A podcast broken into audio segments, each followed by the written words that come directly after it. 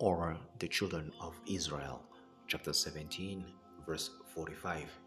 Allah Azza wa Jal says, وإذا قرأت القرآن جعلنا بينك وبين الذين لا يؤمنون بالآخرة حجابا مستورا and when you, Prophet of Allah, Muhammad, peace and blessings be upon him, recite the Quran, we put between you and those who believe not in the hereafter an invisible veil, or screen their hearts so they hear or understand it not.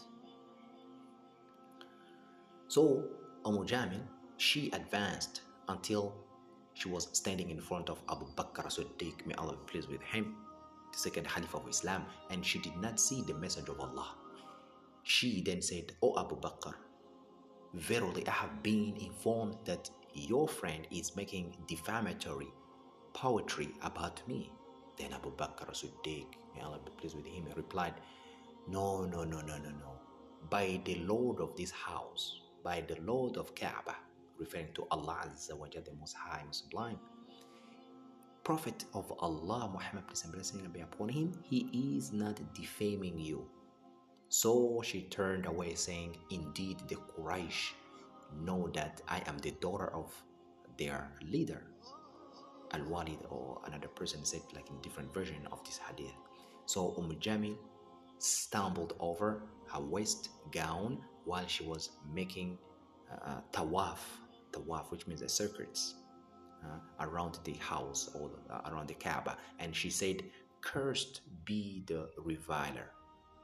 Cursed be the reviler. Uh, then Umm Hakim bint Abdullah Muta'alib said, I am a chaste woman, so I will not speak abusively, and I am refined, so I do not know. Both of us are children of the same uncle, and, and after all, the Quraysh know best. So, Surah Al, Al, Al Lahab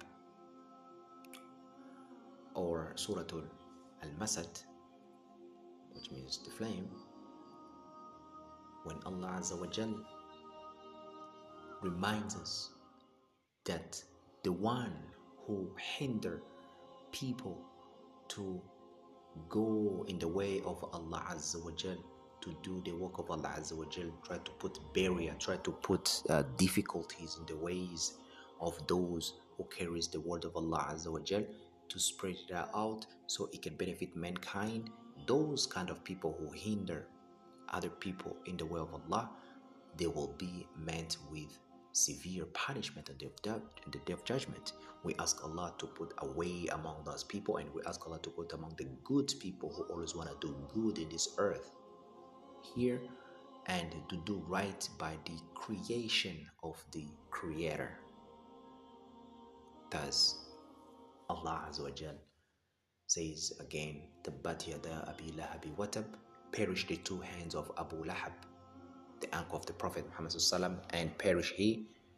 ما أغنى عنه ماله وما كسب His wealth and his children will not benefit him. My brothers and sisters, our wealth, our children will not benefit us on the day of judgment. We shall come alone. We came here on earth alone. We shall go back alone and we shall really be consulted by our deeds on the day of judgment. سيصلى نارا ذات الحب He, the uncle of Abu Lahab, he will be burnt in a fire of blazing flame. وَامْرَأَتُهُ حَمَّالَةَ الْحَطَبِ And his wife too as well, who carries wood. He used to carry thorns of sadda. Sadda is a kind of tree which she used to put on the way of the Prophet ﷺ, or he or used to slander him. في جيدها حبل من مسد in her neck is a twisted drop of masad masad which means a palm fiber we ask Allah to protect us from that. Until our next episode assalamu alaikum wa rahmatullahi wa barakatuh